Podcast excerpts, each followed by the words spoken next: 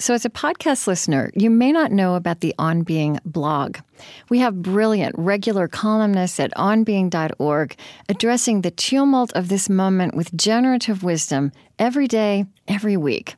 You might enjoy reading Parker Palmer's lovely essay, The Gift of Presence The Perils of Advice or find one of the insightful commentaries from other contributor writers and listeners from all walks of life.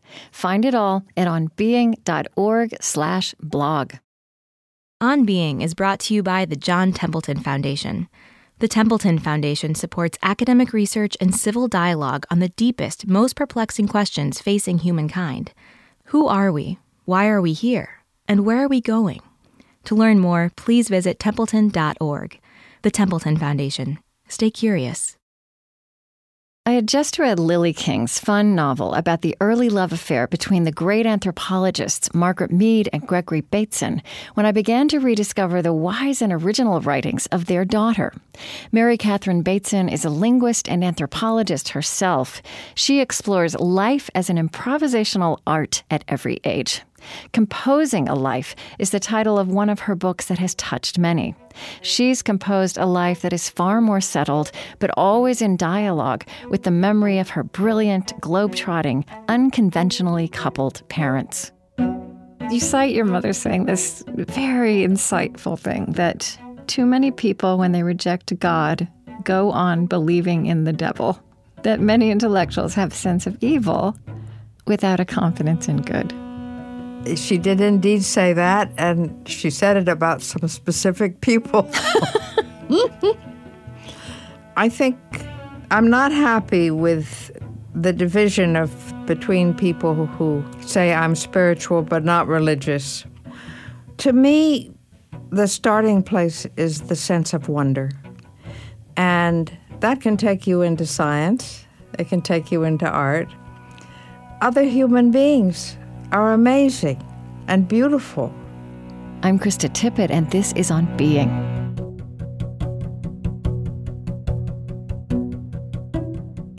Mary Catherine Bateson is professor emerita at George Mason University. Her books include With a Daughter's Eye, Composing a Life, and Composing a Further Life The Age of Active Wisdom. She grew up in multifamily households in New York City and beyond. She now lives in New Hampshire with her husband in the same house they bought together as graduate students in 1963. I spoke with her in 2015. You know, I've read you across the years I read Composing a Life, and I, I read um, With a Daughter's Eye years and years ago, and then um, have been really intrigued by what you've been writing more recently. So uh, just just just by way of saying, I'm really um, delighted to be speaking with you, and and it's so interesting just to look at the beginnings of your life. I mean. It seems like, in some ways, your childhood was this vast anthropological experiment, beginning with breastfeeding. which most people just can't say about their their, their infancy. well, it was a great advantage. I mean, after all, I had the benefit of ideas that are now regarded as the better form of child raising. Yeah. Uh, when I was born, you know, middle class women didn't nurse babies. That would have been an animal like thing to do. Yeah. Uh, only the very poor actually breastfed. So I was very lucky that my mother, having been in Bali and New Guinea, uh, believed that breastfeeding was good for babies and for mothers. Yeah. And, you know, sometimes you're called Dr. Spock's first baby. It seems to me, in reading about that, that your mother was educating Dr. Spock as much as he was advising her. Absolutely. He was young, fashionable, and uh, being psychoanalyzed. And she figured, it, we're talking 1939, that if he was being psychoanalyzed, he must be pretty progressive, open minded. uh, so, if I ask you to describe the spiritual background of your childhood, um, whatever connotations you bring to that language of spirituality, you know, how would you start to talk about that? Well, I would start with the fact that uh, the day I was born, my mother received a telegram from her husband, who had sailed to the UK to enlist, the war having begun in Europe and not yet, the United States wasn't yet involved. And he sent off a cable saying, Congratulations on baby Catherine. Do not christen. Right. you know, it's very interesting. I mean, it comes through in your writing, but even more in talking to you. You have such an intimate identification with your parents, but also there's a there's a distance. Like you even talk about yourself in the third person sometimes as a baby, which was something about how the life that you were born into was about living and reflecting all at the same time. I don't know. Yeah, I I've tried to track down my first lesson in participant observation actually and written about that. Mm. Because I mean that's what anthropologists do. They live with the people of the culture they're studying. They eat with them, they hang out with them, ask them questions, all of those things. So they're participants, but they're also observing and they're also self observing. Yeah. So one day when I was probably, oh, about eight or nine, uh, she took me in a cab. She said we were going to visit a family who had a little boy named Bobby, and the parents were worried about him, and he wasn't behaving well in school. Now, Bobby was an awful pain in the neck. I mean, he hit me and he pinched me and he ignored me and he wouldn't share his toys. Right. And there was definitely a problem there. Uh, so after a couple of hours, uh, she fetched me from the playroom and we went out and got a cab to head for home. And she said, Now tell me about Bobby. And I said, where I had learned this, I don't know. I said, I'm going to wait till we get home and I will dictate to you what I think about Bobby so that if another child ever has to play with a child like that, they'll have a resource, they'll have a way of knowing about it. Mm. So even your play dates were anthropological experiments with you as the anthropologist. they often were. yeah. So but actually, yeah. I mean, I think there's a huge benefit in being a participant observer. Uh, there are people who are just observers and don't engage with others.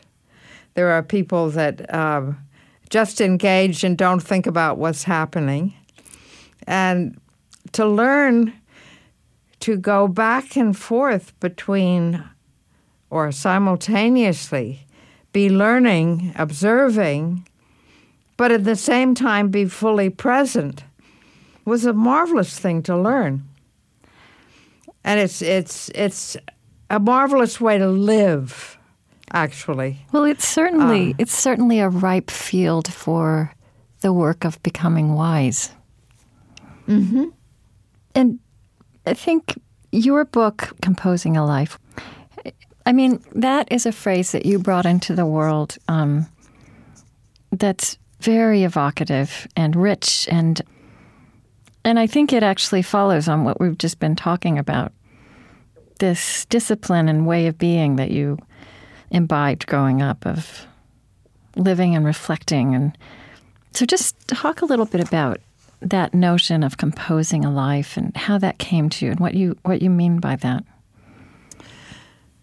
Well, at that point, I had been dean of faculty at Amherst College for s- several years with a faculty that hadn't gotten used to the idea of coeducation yet hmm.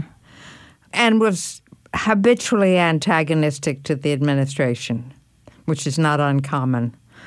And I was very aware at that point in history that women were going back to school, back into the workplace, uh, trying for the first time to combine family life with an active career, and finding it very difficult.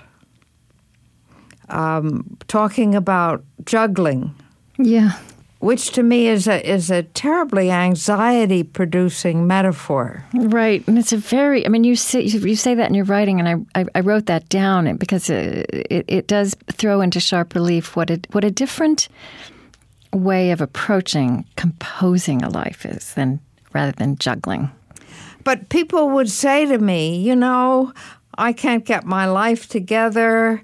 I try different things. My husband says I'm not a serious person because I don't have a consistent career line. I feel like such a failure. Hmm. And what I saw was that they were working harder than their husbands and doing a pretty good job.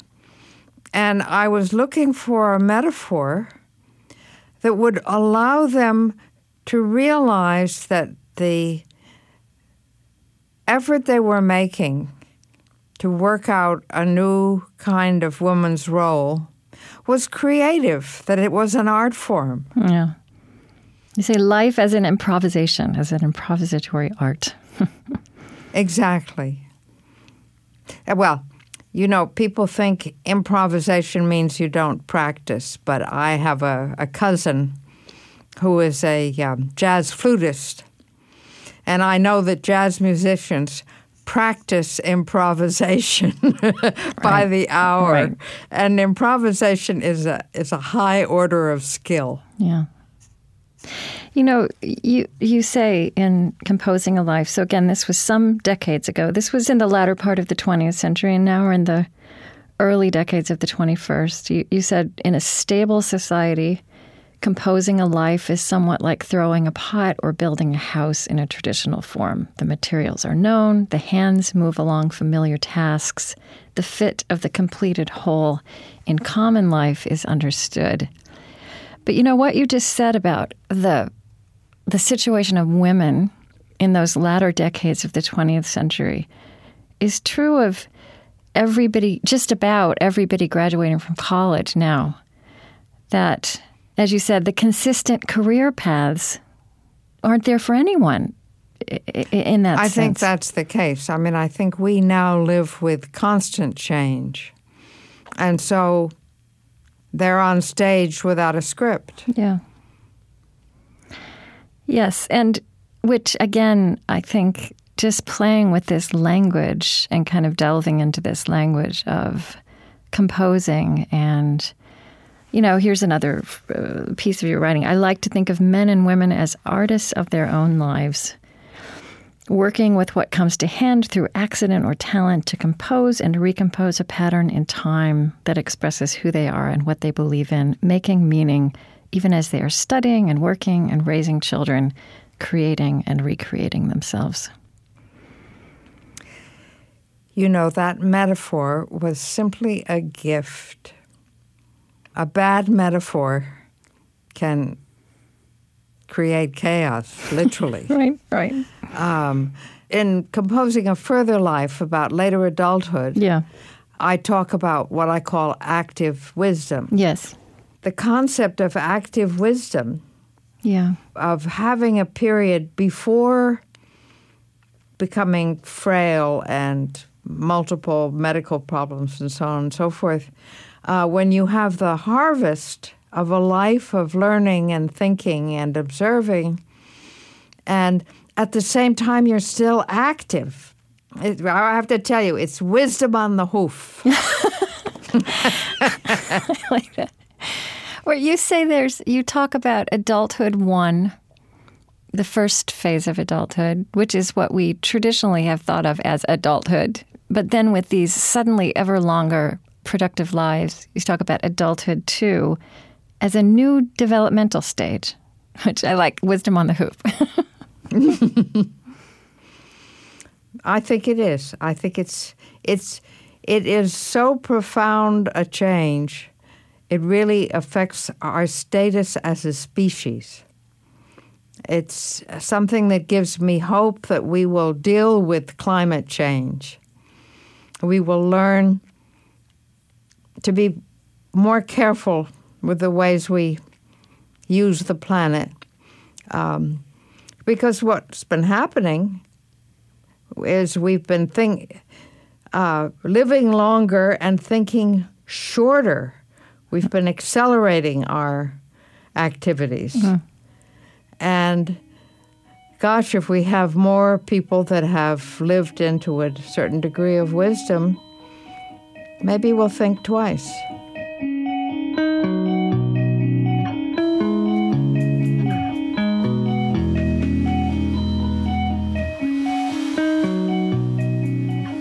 I'm Krista Tippett, and this is On Being. Today, with the wise writer Mary Catherine Bateson.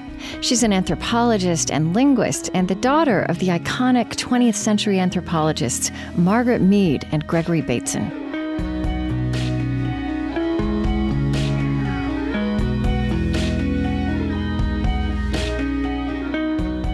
As you yourself have composed your life, I mean, you composed your life. You did become a linguist and a and an anthropologist. Um, which I mean, the field which your your mother, in fact, both of your parents really helped create, has radically evolved. But you are part of that field. But you know, one thing you said about your mother, as your mother composed her life, she made her marriage and her family fit into that. Mm-hmm. And you've done it very differently. I mean, can I just ask you this? There's this quote of your mother, of Margaret Mead, that I've um, discussed with other people, and I don't know if it's true, so I can ask you now. That did she say? So both of your parents had three marriages. Is that right? Each of them was married three Each times. of them was married yes. three times. And I've heard that your mother said that everyone has three marriages, even if it's to the same person. Is that true? Um, I haven't ever heard it quoted in exactly that way. Uh-huh. Um, I think that's that's adding, even if it's to the same person, does make sense. Mm-hmm. I mean, you know, marriage. I don't know if you've heard this statistic that the average duration of a marriage in the United States today is longer than it was in colonial times. Yeah, because people didn't live as long, right? And women died in childbirth. Exactly. Yeah. Divorce could be called a replacement for death. Yeah. I mean, that's a cynical way of putting it. Mm-hmm. But the point is, we think of marriage as as a relationship between two mature people, hopefully, who love each other and settle in to constancy and continuity. And in fact, those two people are growing and changing all the time. I mean, just as you have to keep learning your infant, you know, from week to week, because the infant is growing and discovering things. Marriage requires a constant rhythm of adaptation hmm. between two people who are changing. Hmm. And much as we would like the constancy, it's actually quite a challenge. But I think, I, I, mean, it's funny. One of the things that I tend to talk about a great deal is the amount of learning that takes place throughout adulthood. You know, you don't graduate from college and the president of your college says, Stand up you are now, the president of Harvard used to say, you now join the company of educated men. right. Well, as far as I can see, they're out of kindergarten. and they've got a huge amount to learn. There's such a contrast between this truth you're telling because it is truth. It's really common sense. I mean, you're just you're talking about the reality we all know and yet it stands in such contrast to the focus, the ambition and focus that we press on ourselves and on our children, and on children, it seems, at younger and younger ages. Alas, one of the things we press on them is competition. You know, because we have so much bought into the idea that competition is a law of nature Yeah. and the only source of creativity. And incidentally, that is not a true biological fact. There is competition in, in, as part of the evolutionary process, but there's a tremendous amount of, of, of cooperation also involved, even at the cellular level. Hmm, hmm. But even evolutionary biology is these days is paying so much attention to cooperation and and there's this much broader palette of science that describes us in so many other ways that you're part of too. Coevolution, endosymbiosis. What's that? Well, when you were in high school, you looked through a microscope at a cell. And one of the things you learned to recognize was the nucleus of the cell, right? Mm-hmm. You made pictures of it. Well, the earliest life forms had no nucleus. And on the whole, bacteria don't have that kind of nucleus. And a, uh, a biologist uh, named Lynn Margulis, who was a microbiologist studying single celled creatures and their progenitors, came up with the theory that the, the cell with the nucleus actually came about by one single cell organism taking up residence inside the other in a way that was mutually beneficial. The cells in the green plants have little islands of chlorophyll in order to do photosynthesis, that is the base of our entire food chain, right? Yeah. And it is now understood that they were originally like algae. They took up residence inside these cells because they needed a, a they needed a home that they didn't have. And so for millions of years, every cell in every leaf is actually a cooperative enterprise. Hmm. And one thing that's so interesting in the vision of life that you've been developing is, in fact, precisely that view also of how how we compose our lives, right? As as the building blocks of that interdependence. I mean, you know, you used the word home just a minute ago, talking about the natural world, and and homemaking is something you've been talking about. You you tell this story in a few places that when you fir- first met your future husband, that you were telling him about your life and your parents' failed marriages and your sense that with these role models you could never sustain a commitment, and that somehow that very evening it ended with the two of you talking about when you would get married. That's right. Indeed, we did. Talk to me about what the word homemaking um, holds for you. Well, creating an environment in which learning is possible. Hmm. And that is what a home is. Hmm. I mean, that is what we want the homes that we give to our children to be places where they grow in many, many different ways. They learn how to connect with other people, they learn how to care for others, uh, they learn particular skills, they learn their own capacities and how to trust other people and how to trust themselves. They learn what respect is. Yeah. I'm very interested in the question of how social change happens, how human change happens. Somewhere you talk about your mother's uh, enduring question was what kind of world can we build for our children? And it seems to me that you are seeing the metaphor of homemaking as a version or a variation on that question that is potentially as profound or perhaps more more what is um, appropriate to this profoundly interconnected world that we inhabit now?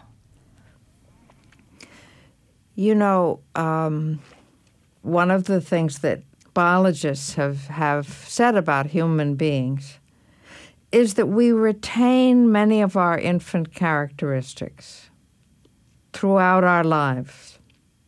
You've heard stories about, oh, the people that wanted to raise a lion in their home, people that have wanted to have, raise a chimp in their home. Other stories of trying to tame a wild animal. And when it matures, it loses its flexibility and the relationship breaks down. And there are typical physical changes that go with maturity in many species that are more dramatic than in human beings. Get a lot more hair, for instance. um, and in a sense, human beings remain childlike. They're open to new learning and even very deep learning that changes your personality, really, yeah. right through the life cycle. Uh, human beings remain playful. Yeah. And play is a very important part of learning. And experimental. You know, most other species, they figure out how, how to be a rabbit or a chicken or a an owl or a fish. and that's what they do for the rest of their life. Mm-hmm. So learning is us. Yeah. What was your mother's notion of evolutionary clusters? What was that about? Well, you've probably seen the, the, the slogan that gets quoted all the time never doubt that a small group of thoughtful, committed citizens can change the world. That's a Margaret Mead quote. Yeah. Yeah. And we've it. never been able to find it in its first uh, iteration in print. But that's a definition of evolutionary clusters. Yes. Mm-hmm. Uh, and that very often major accelerations of change came out when a group of people got together and learned together and dared to think new thoughts and then pass them on. And that's, you know, that's true of the, the, the disciples of Jesus, a small group that, pow, spread out, spreading ideas that they'd learned. It was true of the American Revolution, a group of thoughtful uh, colonists, thinking actually about French philosophy mainly, and decided they wanted to be independent. And the point is that the evolutionary part of that was in the relationships between the members of those small groups. Yeah. Uh, feeding off of each other's imaginations and insights and wisdom, and then spreading them out in the society going forward.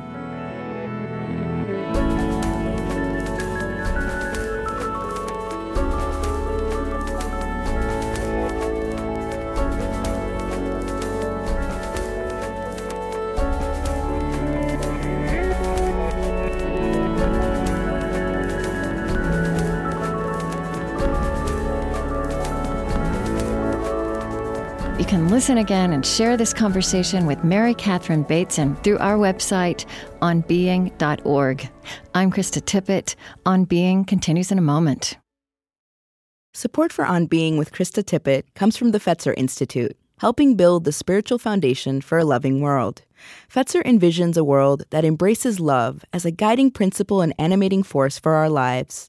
A powerful love that helps us live in sacred relationship with ourselves, others, and the natural world. Learn more by visiting Fetzer.org.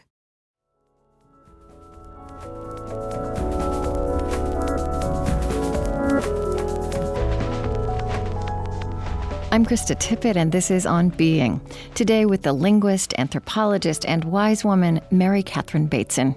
She explores the matter of composing our lives, of life as an improvisational art at every age. Since her childhood as the daughter of the towering anthropologists Margaret Mead and Gregory Bateson, she's had an ability to experience life both as an original observer and as a joyful participant. I do find echoes, but also I find that you are improvising or working with some of the same convictions, but bringing them into a different world. I mean, here's something you wrote about your belief that multiple small spheres of personal experience both echo and enable events shared more widely, expressions of moment in a world in which we now recognize that no microcosm is completely separate, no tide pool, no forest, no family, no nation. Indeed, the knowledge drawn from the life of some single organism or community, or from the intimate experience of an individual, may prove to be relevant to decisions that affect the health of a city or the peace of the world. It's very That's emboldening. A very central quotation. Mm.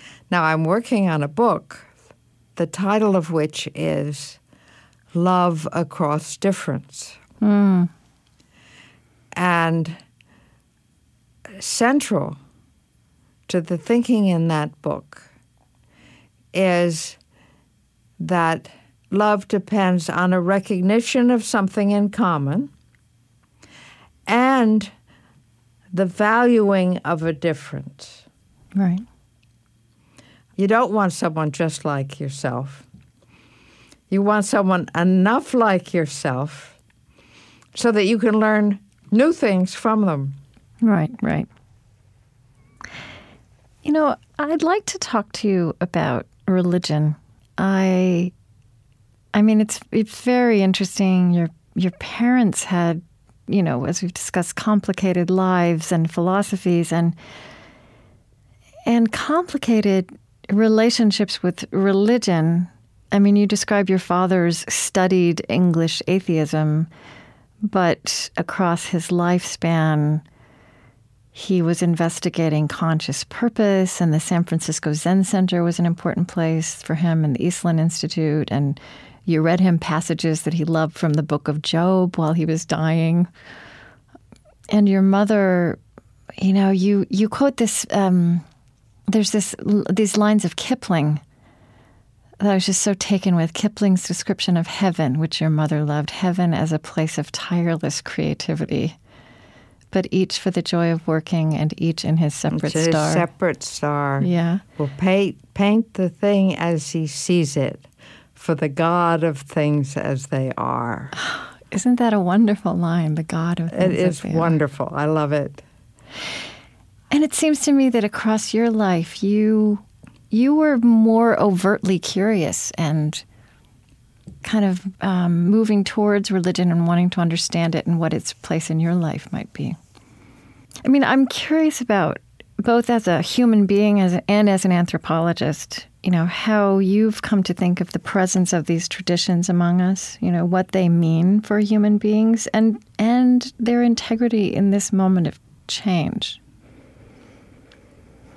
because that way your father was is really the way many many people are growing up to be now. I mean he was quite unique uh, well you know his his father who was a distinguished biologist insisted they read the bible to each other on a fairly regular basis the parents and the three sons because his father said he didn't want them to be empty minded atheists. Hmm. Hmm. You know, your mother said this. You, you, you cite your mother saying this very insightful, wonderful thing that too many people, when they reject God, go on believing in the devil. That many intellectuals have a sense of evil without a confidence in good.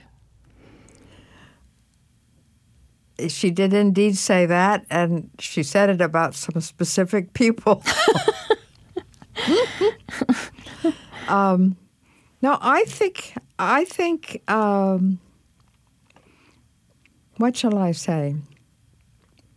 I think I'm not happy with the division of between people who say I'm spiritual but not religious. To me, the starting place is, is the sense of wonder. And that can take you into science, it can take you into art. Other human beings are amazing and beautiful. Um, the natural world around us. The more we study it, the more fascinating and intricate and elegant it turns out to be. Um, that's that's my interpretation of the book of Job, incidentally. Hmm, hmm. Uh, my father used to say that Job gets over his distress by learning some natural history. But I don't think it's it's it is a matter of I mean God you remember in the book of Job God says, "Do you know you know why the rains fall here and not there when the deer bring forth their young, et cetera, et cetera. there's all that. That it um, sounds like a quiz on on uh, nature studies. That's right. Yeah. Um, but that's not really what it is. I I think the point about the Book of Job is that Job is a virtuous member of an institution. He's respectable. He obeys all the rules He's complacent. He goes through the appropriate rituals that were required in his community at that time. But he's lost his sense of wonder. And then God says, Look. Just look. Realize how beautiful it is, how complicated it is. Hmm the wonder of creation. And he wakes up. I actually got interested in this sense of wonder because, for a series of historical reasons, I know a lot about Judaism. I lived my last year of high school in Israel. Right, right. And then I came back and decided I wanted to learn about Islam and studied Arabic. And then you spent a good amount of time in Iran before the revolution. You About seven years. There. Yeah. Well, six years, say. Mm-hmm. So I thought I should be doing something to address the Islamophobia, the hostility, the prejudice that has grown up in this country after 9 11. The way I went about it was to say, what is it that makes me as a Christian empathize with a Muslim? Where, at what point are we together? And what struck me is that what actually all three of the, the religions that come from Abraham Judaism, Christianity, and Islam that what we all have in common is the sense of wonder that leads to praise. That is to say, when you go from wonder to a religious context, shared worship, something like that, it takes the form of praise. And in spite of the huge differences in other aspects of the traditions, a different set of rules, expectations, behaviors, ta-dum, ta-dum, ta-dum, ta-dum, ta-dum. Praise is central in all of them.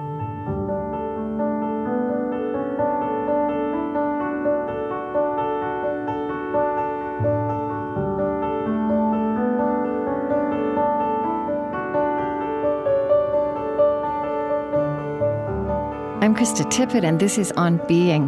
Today, with the wise writer Mary Catherine Bateson. She's an anthropologist and linguist, and the daughter of the iconic 20th century anthropologists Margaret Mead and Gregory Bateson.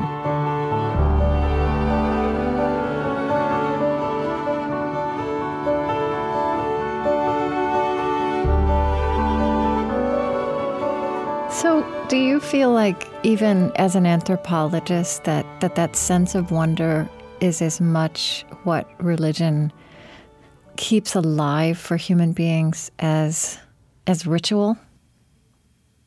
Yes. I think ritual is an important part of it because ritual is constantly building you repeat the same thing at different stages of your life, you know? Mm-hmm. And you're putting new layers of, of meaning. You're re recognizing the familiar. You wrote a beautiful, beautiful essay about um, your father's death in 1980 there's a lot of drinking sherry and eating Stilton cheese, which he loved, which feels to me like the bread and wine. I mean, right? It has that same centrality. And you talked about the various things you sent with him into the fire volume of Blake's poetry and flowers and a crab.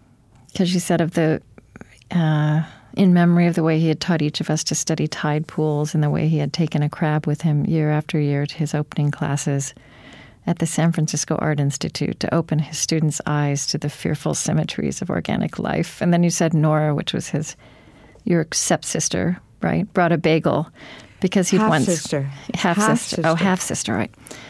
Because he had Er- once. Eric brought the crab. oh, okay. And Eric's a step brother. step brother. All right. And she brought a bagel because your father had quipped at Esalen that the hole in a bagel would be reincarnated as a donut. I'd forgotten that. But th- there's this, there's something you wrote. Again, I, you know, I just want to say your writing is so beautiful, and uh, and so I'm I'm doing a lot of bringing it into this conversation, but I feel like it has its rightful place. You you wrote, and this is to me gets at l- ritual as um, something that is also of that even the rituals of our personal lives have more than just personal meaning, right? You wrote, We talk in this country often about property rights. We talk more rarely about the shares people have in each other's lives and about people's rights to participation and pleasure, especially at the moments of passage. The right to throw a handful of earth on a coffin, the right to stand up to catch a tossed bouquet and dream of one's own future wedding, to kiss the bride or groom or hold a newborn. Couples today devise new rituals or set up housekeeping together in ways most meaningful to themselves without wondering whether meaning is something they owe to a larger community. Seems like such an important question statement to me. Well, you know, it's it's it's interesting. One of the things that that I've done for the last few years is I I'm a lector. I'm a reader in my church, mm-hmm. and of course the readings recycle. And one of the things that has fascinated me about first I just thought this is this is a business of I'm going to read well and loud enough and slow enough and do a good job. But what I've found over time is first of all that the the readings have a different meaning when they're read from the lectern during mass when mm. they're when they're read in the context of a community. Mm. You know, I've practiced so I don't stumble. I've been over them. I've thought about them. So you mean it's different even when you practice by yourself and then when you stand before the community and read it aloud? It's one thing that I practice by myself. and When mm-hmm. I stand before the community and I look at these people, and that's the other thing. My relationship with the people has changed. Which I didn't expect. I didn't know that would happen. And how do you explain Um, that? What is that about? The community comes together, and here are these words that have been read and reread and reread and reinterpreted for 2,000 years. When you think about how many people on a given Sunday are trying to find something fresh to say about something that's been read and preached on in hundreds of churches for for Thousands of years. thousands of years. Yeah. I mean, Yep. that boggles the mind, but they do. Because you are always meeting the ritual a little bit different from the way you were last week or yesterday or whenever, uh, confronting different things in your life. There's a resonance between the tradition and the present that makes it fresh. I don't know how better to put it. Um, let, let me ask you this. Um, this large question what does it mean to be human? Which is a philosophical question, it's a theological question, and it's an anthropological question. It's a question your mother, Margaret Mead, and your father, Gregory Bateson, were asking. I know it's, it's also a huge question. Um, how would you start to talk about how your sense of that has evolved in the course of this life you've lived, perhaps in ways that have taken you by surprise or not?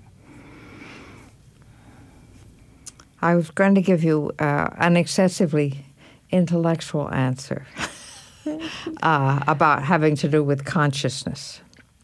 Um, and you made it a much more personal question. um,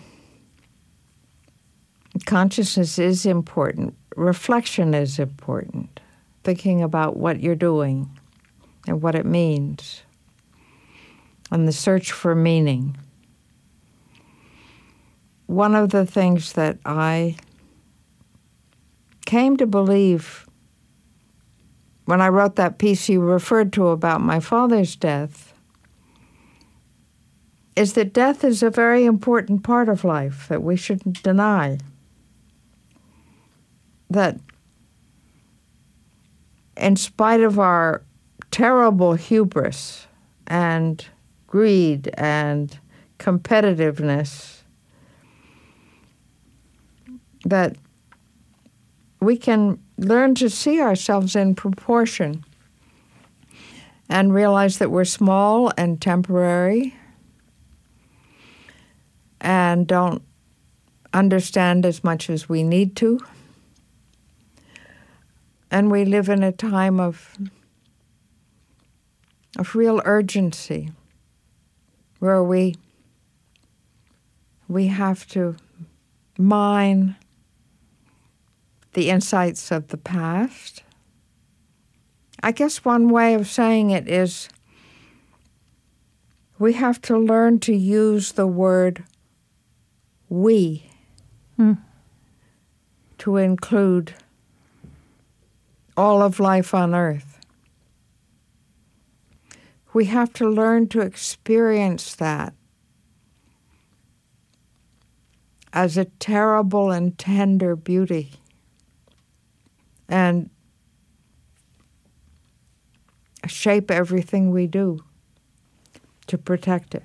Mm. You know, you've said of, of your parents that they were artists as much as scientists, that their knowledge was based in carrying their books, even their scientific books, in different ways, full of poetry. And I ex- also experienced that in in your writing and also in this conversation with you. So I want to thank you so much for just being in the world and sharing as you do. Well, thank you for giving me an opportunity to share with my New Hampshire neighbors and beyond.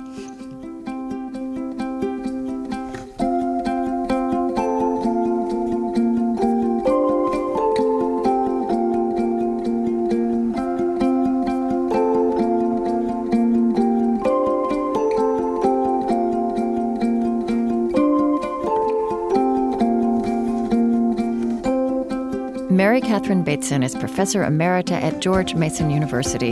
Her books include a memoir of life with her parents, Margaret Mead and Gregory Bateson, called With a Daughter's Eye, as well as her best selling book, Composing a Life, and more recently, Composing a Further Life The Age of Active Wisdom.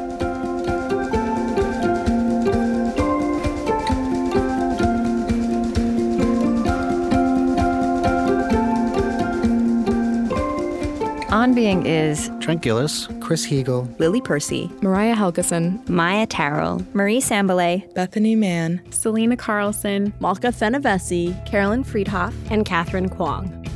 Our lovely theme music is provided and composed by Zoe Keating. And the last voice you hear singing our final credits in each show is hip hop artist Lizzo. On Being was created at American Public Media. Our funding partners include the John Templeton Foundation, the Fetzer Institute, helping to build the spiritual foundation for a loving world. Find them at fetzer.org. Kalliopeia Foundation, working to create a future where universal spiritual values form the foundation of how we care for our common home. The Henry Luce Foundation, in support of public theology reimagined. The Osprey Foundation, a catalyst for empowered, healthy, and fulfilled lives. And the Lilly Endowment, an Indianapolis based private family foundation dedicated to its founders' interests in religion, community development, and education. On Being is distributed by PRX, the Public Radio Exchange, and is a Krista Tippett public production. Ah.